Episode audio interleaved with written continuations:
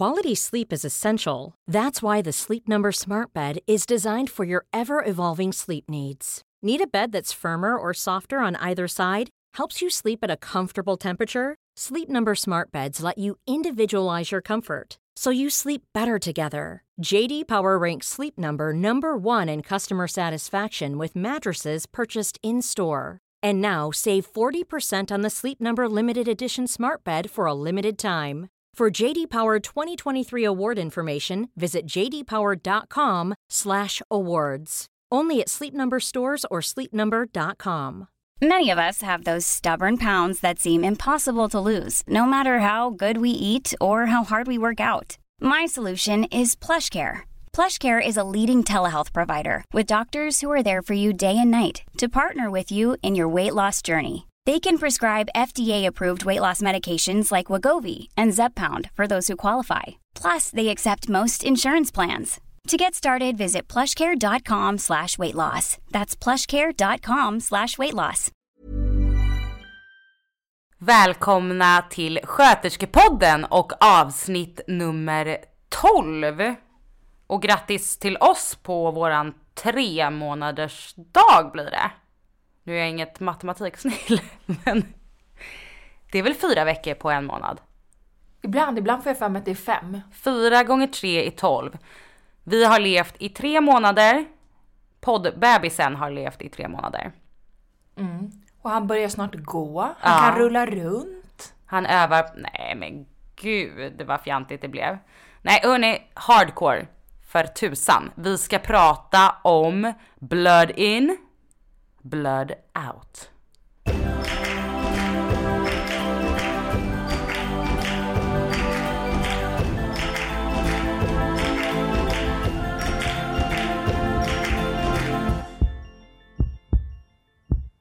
Idag är det 9 juni eh, och den 14 juni, alltså nu på onsdag, så är det den internationella blodgivardagen.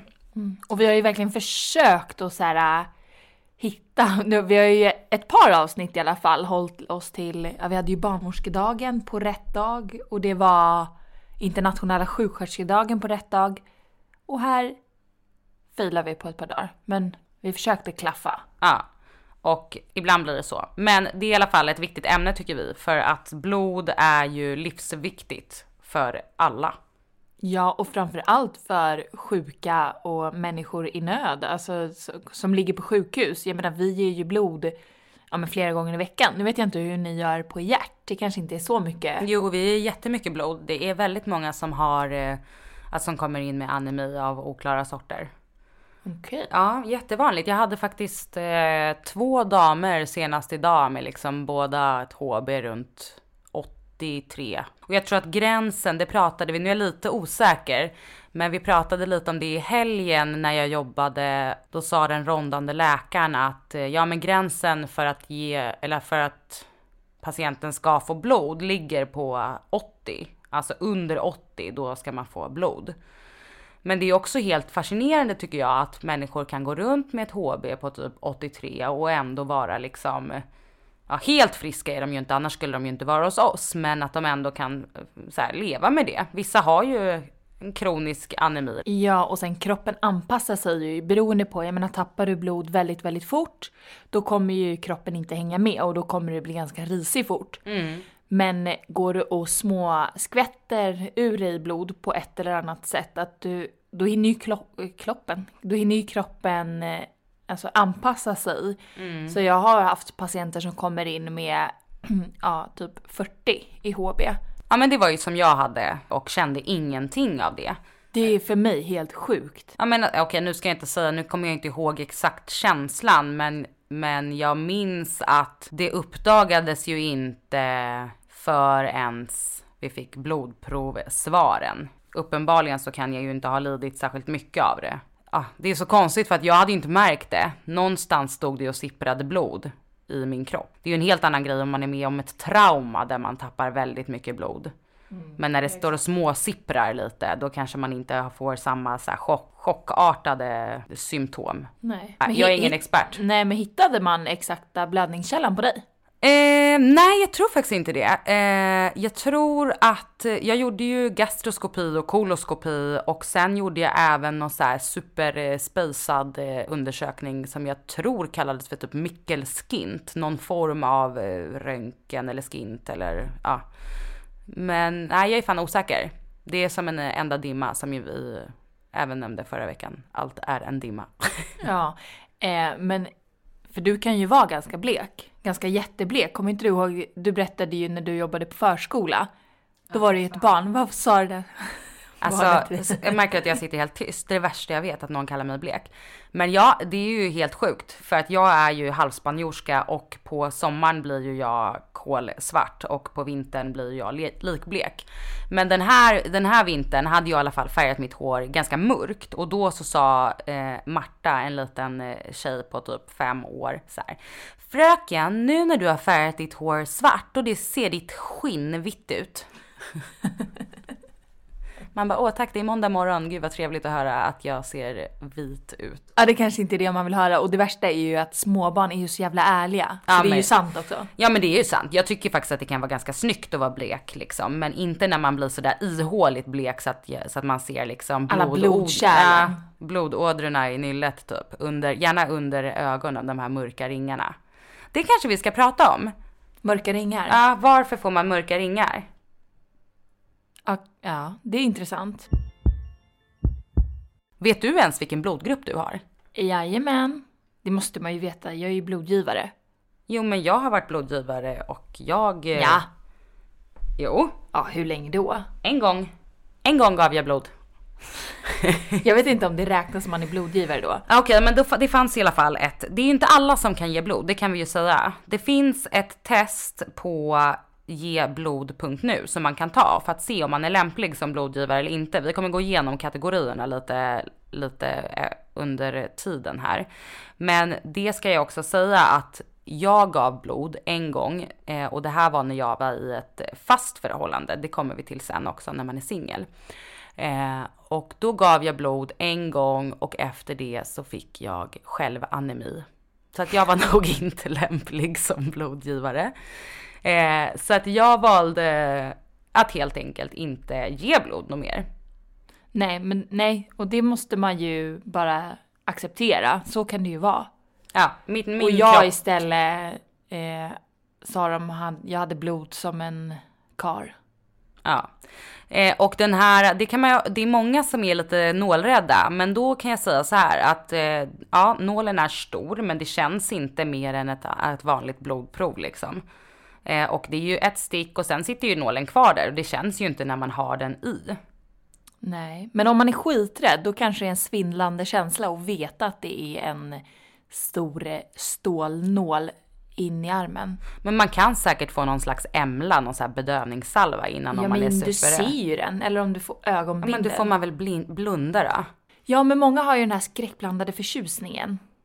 Ja, ja jag gillar måste. ju att kolla. Jag är ju inte rädd, jag låter ju vem som helst sticka mig. Men, men, eh, ja, nej men eh, det, man får bara övervinna det helt enkelt för att det är ju för en good cause. Liksom. Och här sitter jag och säger det. För att, nu ska vi komma igenom de här kriterierna då. Eh, ja, och för det första så ska jag säga att jag vet inte ens vilken blodgrupp jag har. Det är under all kritik att jag inte vet det. Jag har i alla fall AB positiv. Är du säker? Ja. Ja, vad bra. Så att jag, jag vet att det bara är typ 5% i Sverige som har den, så där, därför känns det typ extra viktigt att jag ger blod. Ja. Men eh, vi skiter i det. Vi skiter i det. Okej, okay, eh, så, så här lyder informationen då. Att eh, de flesta personerna mellan 18 och 60 år som är friska och väger minst 50 kilo kan bli blodgivare. Det är ju, det är ju lite meck eller inte mäckigt, men man ska ju först gå till blodcentralen. Och då ska man först, du kan gärna få fylla i här för du har ju precis ja, men, nyligen ja, gjort men, det. Jag tänker att det är bättre att säga... Jag sitter in, som en fågelholk här framför mig. Ja men för, för att du säger det är lite meck. Det är ju lite... Nej men du ska ju snarare säga det är ju himla lätt för det enda man behöver göra är att gå och registrera sig. Nej men ja. det man gör, man behöver gå dit Vill du alltså rekla göra reklam här för blodgivning? Alltså det ska vi göra för det är ju en jättebra grej. Men ja, det kanske känns som en lång väg. Så kanske vi ska uttrycka det. Men det är inte det. Ja, alltså jag är slöfockarnas mamma. Mm. Med, alltså vad gäller att så här, när, åh shit, ja, det behöver, jag behöver göra två saker.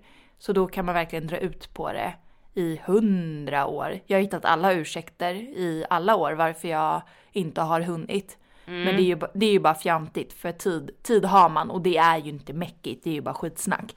Men visst, du måste ju fysiskt ta dig till en plats och registrera dig som blodgivare. Och det man gör är ju att man får sitta ner med en sjuksköterska, man fyller en hälsodeklaration och sen går det igenom den med en sjuksköterska som sedan tar eh, blodprover som analyseras. Och där samtidigt så kollar ju hon eller han igenom om jag är en lämplig blodgivare. Och hur lång tid efter får man svar på om man är liksom en lämplig blodgivare? Men jag för mig att det tog eh, närmare en månad innan jag fick svar på att jag var godkänd som blodgivare. Ja. Då fick jag ett pling i mobilen som sa hej nu är du välkommen att eh, lämna blod. På Geblods hemsida så står det typ att om du är mellan 18 till 60 år, eh, om du är frisk och om du väger över 50 kilo så är chansen stor att du kan bli blodgivare. Men där står ju ingenting om de här underkategorierna och det är ju det som är lite roligt att diskutera tycker jag. Typ det här med varför inte jag kan ge blod. Eller kan och kan, men då ska man ju välja ett liv i då celibat kanske. För att som singel eh, så får man ju inte, man får ju inte ge blod om man har haft en ny sexpartner inom tre månader. Som eh, heterosexuell. Ja precis. Som, Eller ja, som homosexuell kvinna. Ja precis. Nu pratar jag utifrån mitt eget perspektiv då. Jag får inte ge blod om jag har haft en ny sexpartner inom tre månader. Och det är ju om man räknar 12 månader delat på tre, det är fyra nya sexpartners på ett år. Håller du på och outar hur många du ligger med? Nej. Det var inte så jag menar. Jag menar mer bara så här. Gud vilket tråkigt singelliv om man inte får leka lite. Om man bara dedikerar hela livet till blodgivning. Ja men precis. Ja, för Faktiskt. du får ju bara som kvinna ge max tre gånger per år. Ja men vad fan, man får väl ha, man får väl ha sig ett skjut. Var du tvungen att ta det på norska? Ah gud vad roligt. Nej okej, men det, det är faktiskt helt sjukt. Alltså det kan ju vara bra egentligen om man tänker så här för att det finns ju en anledning för det här. Och det är ju för att vissa sjukdomar inte uppdagas förrän efter tre månader. Ja, ri- ja, risken finns att man inte hittar det i blodet. När man blodet, testar det. Exakt, för blodet testas ju varje gång Ja precis. eh, man är och ger blod. Ja, men då kommer vi till det sjukaste då. Jag gillar ju att citera Mark Levengood, eller gillar, jag har gjort det en gång tidigare. Men då har han skrivit en tweet som jag tycker är så jävla rolig. Eh, och då har han skrivit så här. Idag måste man varit utan sex i 12 månader om man som bög vill donera blod. Nu ska tiden kortas. Bra, hör av er när det är 12 minuter. Det är ju sant, alltså ärligt talat, man, man utplånar ju halva jordens befolkning genom att ha sådana här kriterier. Ja, Du kan inte vara sen- singel och du kan inte vara bög. Jo, men du får det, men du har ju lite striktare. Men det, är ju, det sjuka är ju, så här, tre månader, det kan man ju verkligen köpa för att som, som det, det skrivs och anledningen är ju just för det här att inte smittor alltid hinner upptäckas inom tre månader. Men det måste ju gälla alla. För jag menar, du som heterosexuell kan väl lika väl ha legat med någon som har hiv som en homosexuell kar. Ja men det måste ju finnas någonting annat.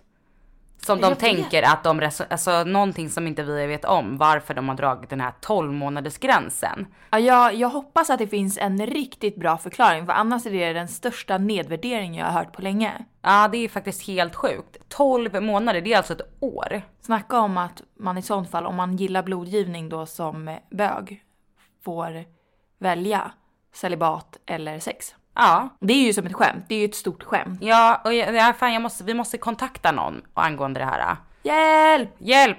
Varför? Ja men det är ett stort jävla frågetecken. Ja, nej men och det är ett så här, Och sen kommer det säkert vara så att det finns säkert inte ens någon, någon bra förklaring såklart.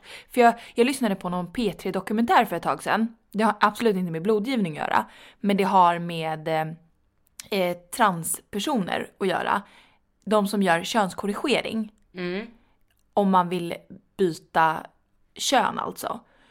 Då, nu tror jag, nu vågar inte jag liksom gå in på djupet, men jag tror att lagen ändrades typ nu i år. Men innan har det varit så att ja, du får göra en könskorrigering, byta kön, så länge du skriver på ett papper som där du godkänner att du blir steriliserad. Du får aldrig fortsätta avla barn. vad sjukt. Men kan man ens göra det om man har könskorrigerat? Jo, det är klart. Om du behåller, eh, låt säga att du är född till kvinna, Ja. men du vill bli man. Ja. Nu måste jag tänka så jag inte säger fel. Men då kan ju du välja att behålla din livmoder och äggstockar Ja. och äggledare. Då har ju du dina kvinnliga könsorgan kvar. ja, men hur ska du få in spermier? Jag tycker att vi lämnar det här ämnet. Vi lämnar till- ämnet, Ja. men, men Vi kommer. Så här sitter vi verkligen varje dag och spekulerar över saker som vi faktiskt inte har någon jävla aning om hur, hur det är. Men det är det som är roligt för att eh, det är ju så man blir lite smartare och man växer, alltså intresse växer ju. absolut. Men sen så är ju frågan då hur smarta vi blir när du och jag sitter och bollar de här Nej, inte tankarna. skitsmarta och ni kanske inte, ni kanske bara vad fan hände precis här? Nu sitter de och resonerar om någon konstig grej som de inte ens kan svaret på. Ja, nej, men så är vi liksom. Ja, men lyft på luren och berätta hur det är då. Ja, ja men faktiskt. Ja. Enlighten det, us. Ja, nej men alltså det, den kopplingen jag ville göra var bara så här att, att homosexuella överlag är ju en, en förtryckt grupp. Vilket är helt sjukt. Det är liksom 2017. Ja, och det är det ju uppenbarligen inte i eh, lagar och regler och eh, människors hjärnor alltid. Nej.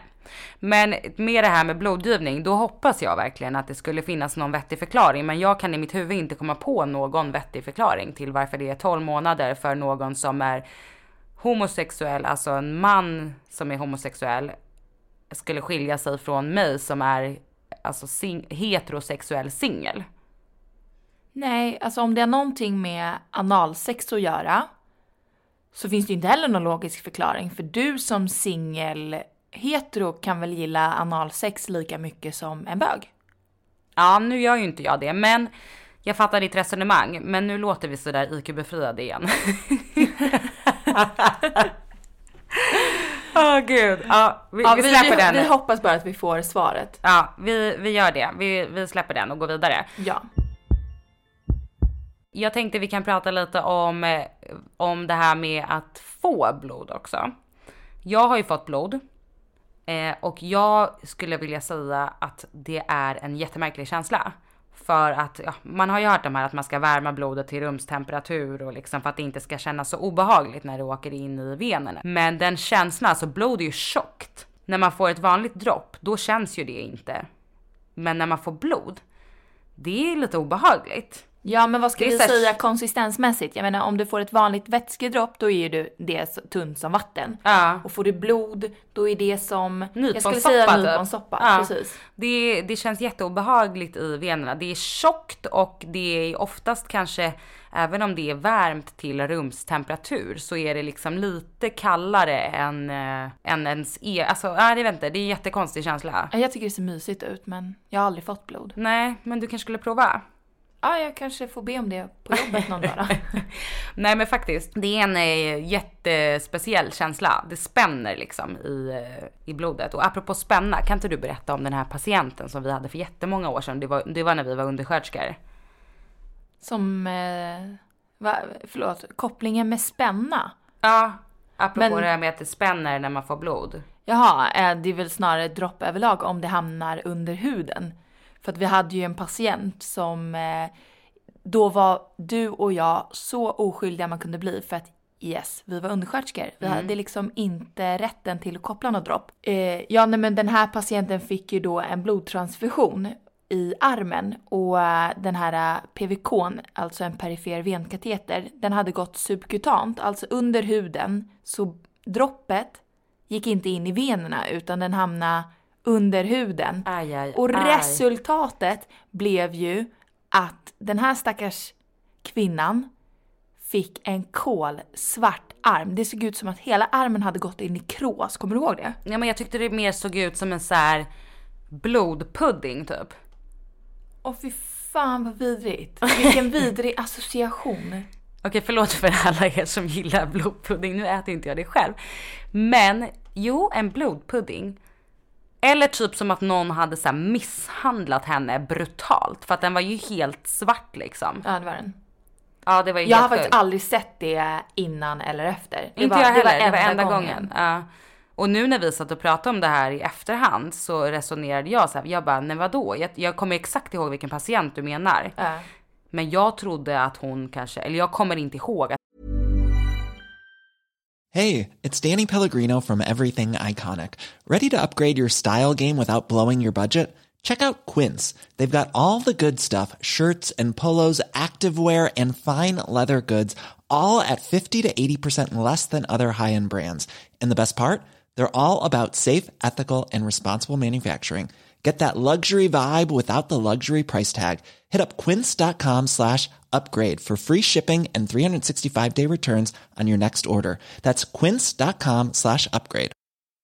Quality sleep is essential. That's why the Sleep Number Smart Bed is designed for your ever evolving sleep needs. Need a bed that's firmer or softer on either side? Helps you sleep at a comfortable temperature? Sleep Number Smart Beds let you individualize your comfort so you sleep better together. JD Power ranks Sleep Number number 1 in customer satisfaction with mattresses purchased in-store. And now save 40% on the Sleep Number limited edition Smart Bed for a limited time. For JD Power 2023 award information, visit jdpower.com/awards. Only at Sleep Number stores or sleepnumber.com.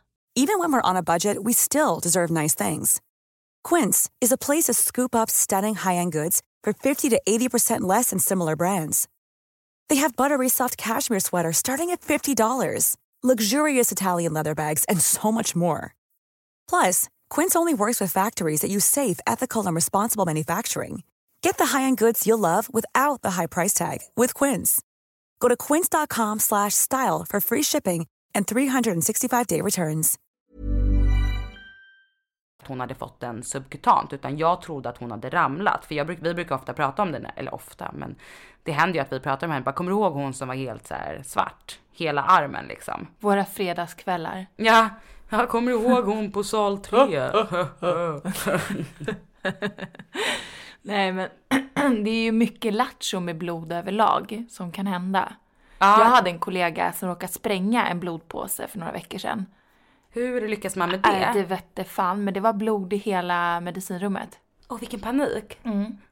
Det var så här häromdagen var det en annan kollega som bara, eh, alltså jag torkade blod ifrån eh, handduks, eh, nej, inte handduks, men du vet så här pappershållaren. Så här, det satt lite här och där. Det alltså ja. Ja men det är ju svårt att få bort blod också. Sen så luktar det ju så här, den här lukten av järn, det luktar ju järn om det kommer i stora mängder. Den kan ju få vem som helst att bli lite svajig i skallen liksom.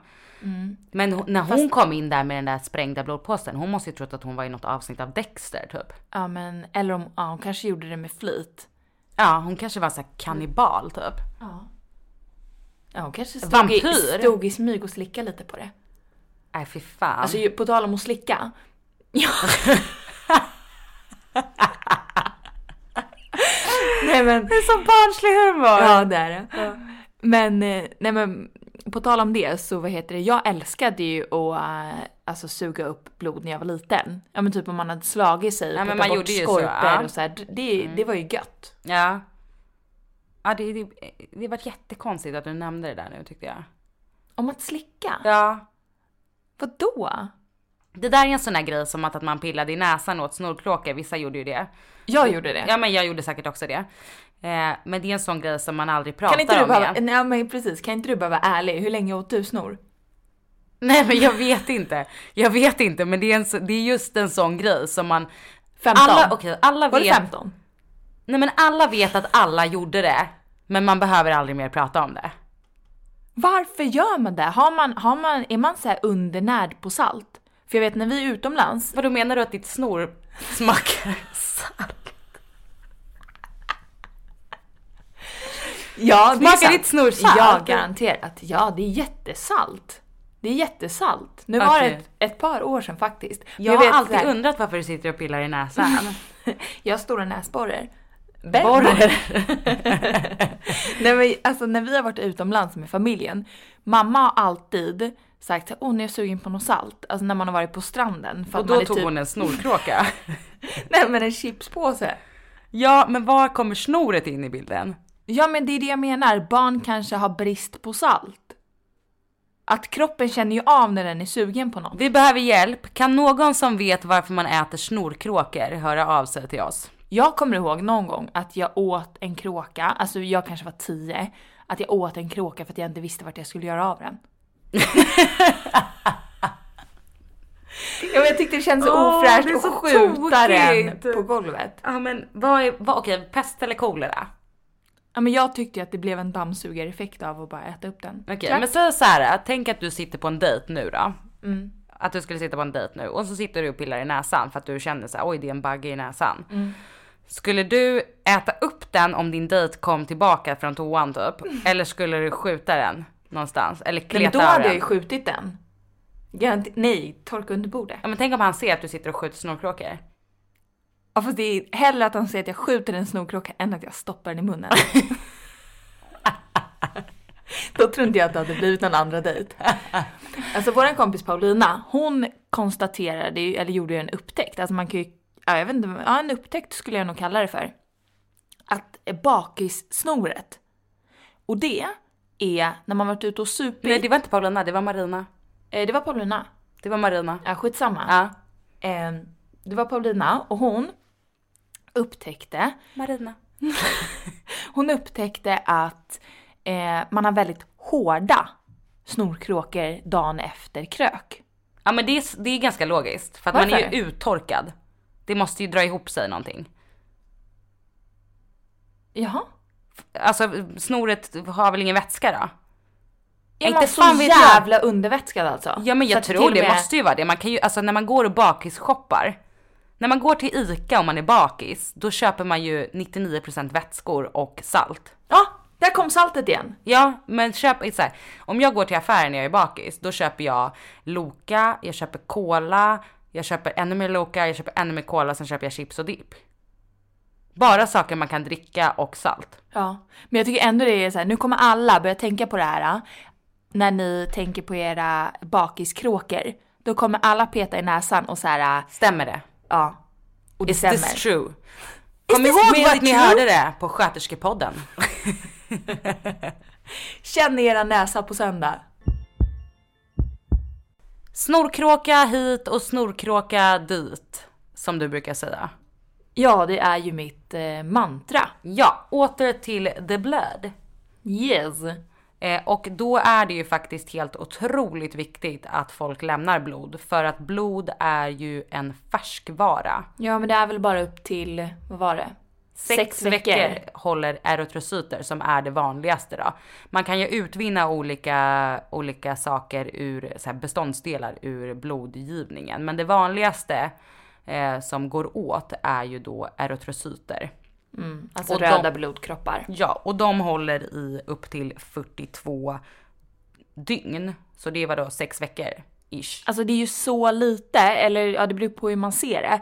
Men snacka om färskvara, alltså det här kräver ju verkligen att folk är medmänniskor utan dess like. Och inte tänker på sin nålskräck utan faktiskt donerar blod.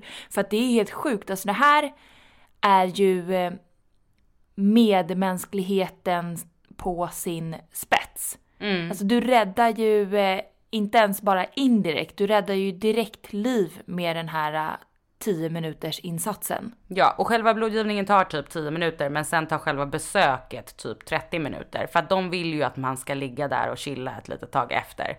Så att det inte blir som för våran kollega Emma när hon lämnade blod en gång, eh, då höll ju hon på att tuppa av efter. Man kan väl få några så här Ja, ja det, vasogala ska det, ska, det ska tilläggas att hon var på arbetstid. Hon skulle väl bara kila dit på lunchen. Ja, tänkte- men för att man, det är viktigt att man vilar efter, för man tar ju ändå typ 4,5 deciliter blod från kroppen. Jag tyckte att det var sjukt mysigt. Du sitter där och sätter en liten chokladbit och får lite fralla och Ja, men det är som värsta kafeterian. Ja, det är skitmysigt. Jag var ju faktiskt med sist du gav blod, för då fick jag ställa upp som barnvakt. Ja, exakt. Ja, eh, men de här 4,5 deciliterna blod kan hjälpa upp till tre patienter som var och en får den blodkomponent den behöver. Som utvinns ur här, den här givningen. Kan man kalla det för det? Givning.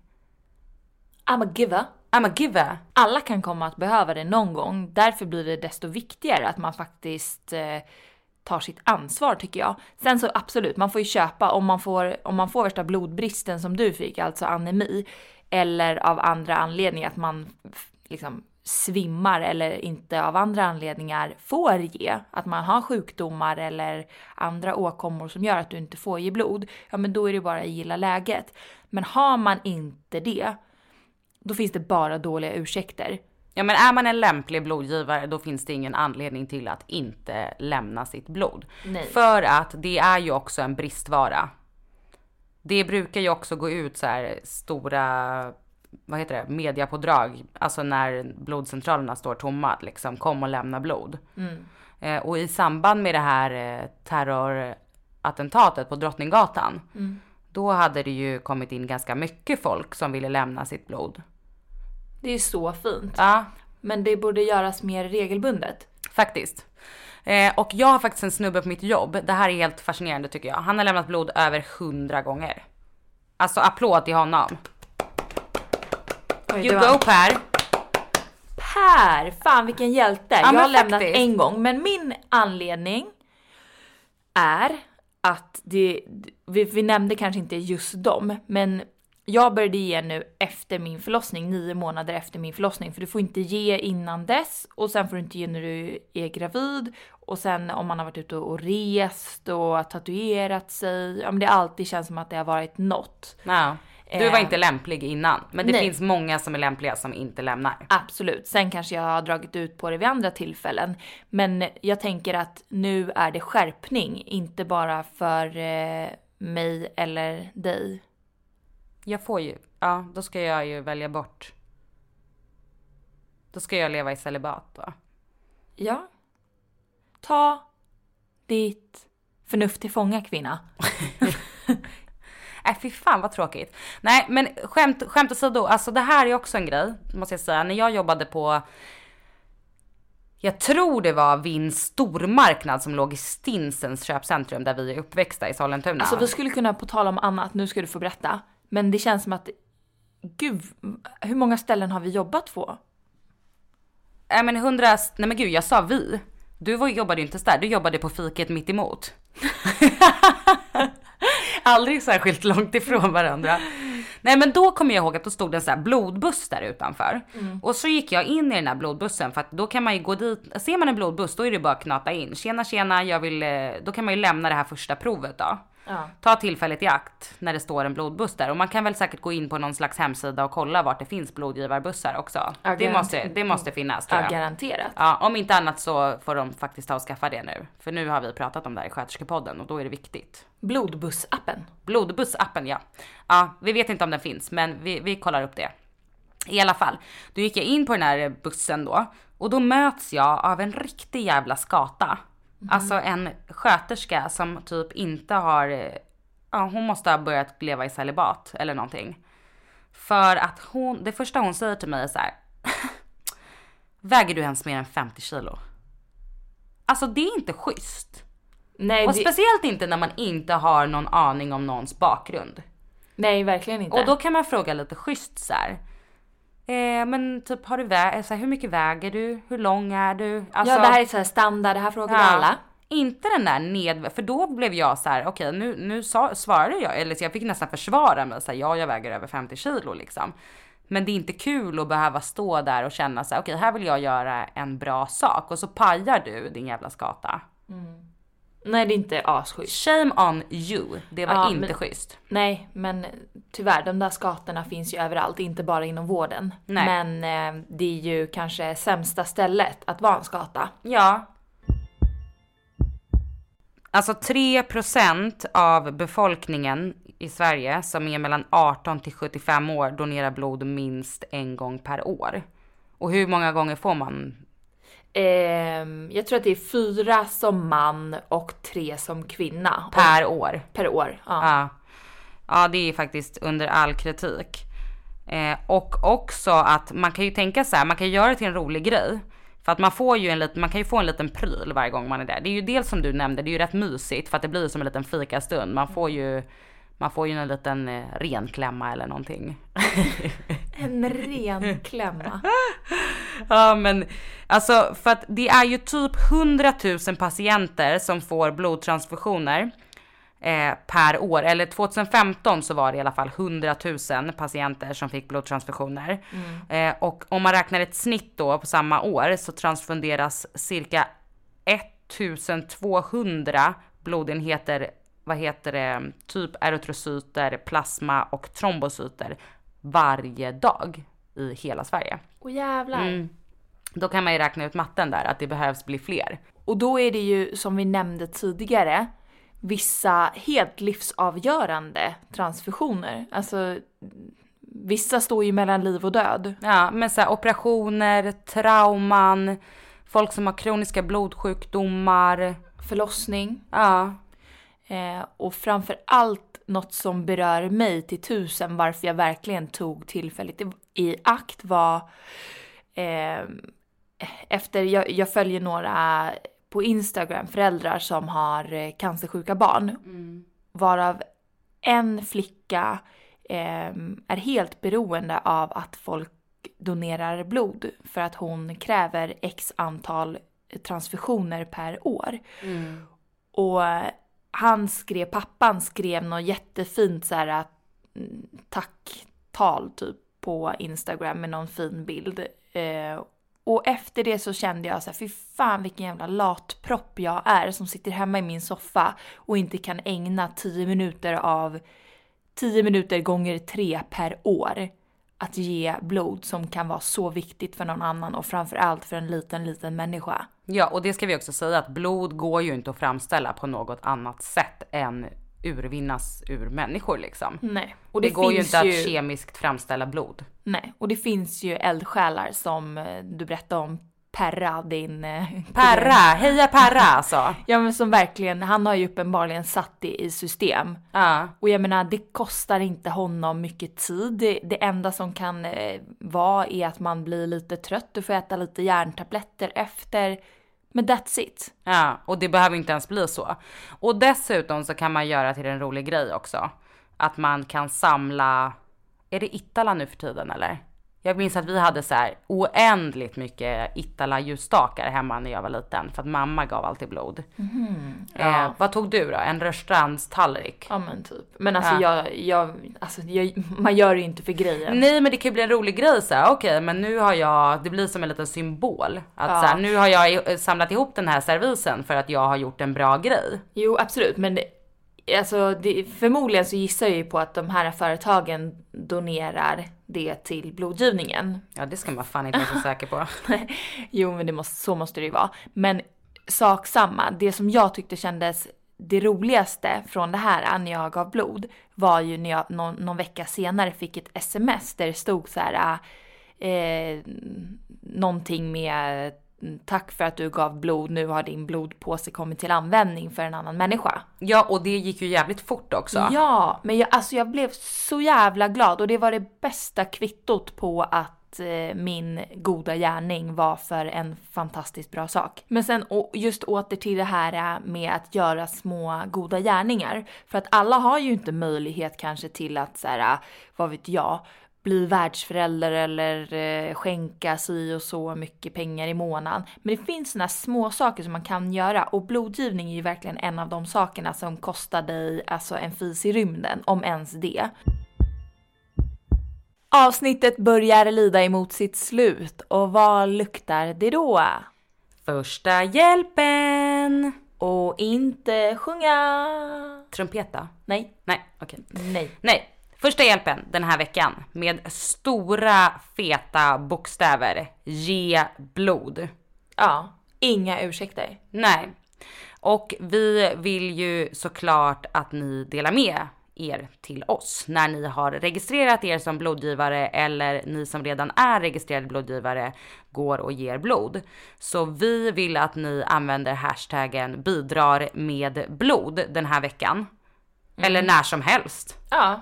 Whenever, när ni hör det här avsnittet och ni blir superpeppade på att bidra med blod, då kan ni använda hashtaggen bidrar med blod. Simple as that. Och sen så, alltså till våra bögkompisar och alla singlar där ute som gillar att ligga runt. det är en icke jämlik värld vi lever i. Men tills den är så jämlik som den borde vara så får vi bara gilla läget. Någon av er kanske är den personen som behöver blod snart.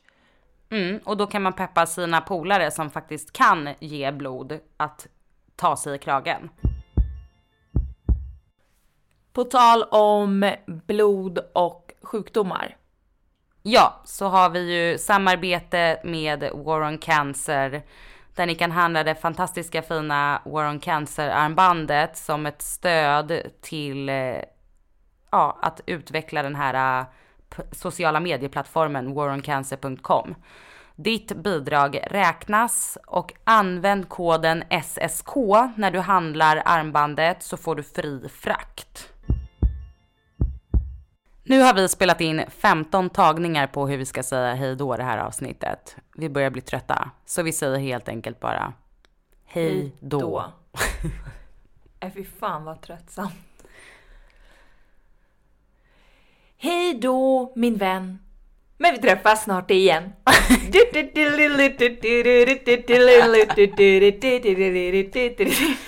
Stäng av, stäng av, det spårar ur.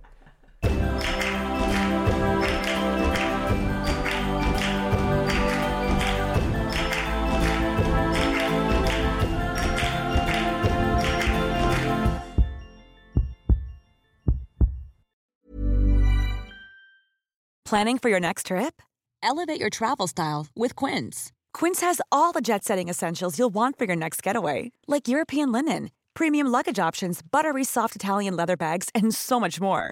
And is all priced at 50 to 80% less than similar brands. Plus, Quince only works with factories that use safe and ethical manufacturing practices. Pack your bags with high-quality essentials you'll be wearing for vacations to come with Quince. Go to quince.com/pack for free shipping and 365-day returns. Normally, being a little extra can be a bit much, but when it comes to healthcare, it pays to be extra. And United Healthcare makes it easy with Health Protector Guard fixed indemnity insurance plans. Underwritten by Golden Rule Insurance Company, they supplement your primary plan, helping you manage out of pocket costs without the usual requirements and restrictions like deductibles and enrollment periods. So when it comes to covering your medical bills, you can feel good about being a little extra. Visit uh1.com to find the Health Protector Guard plan for you.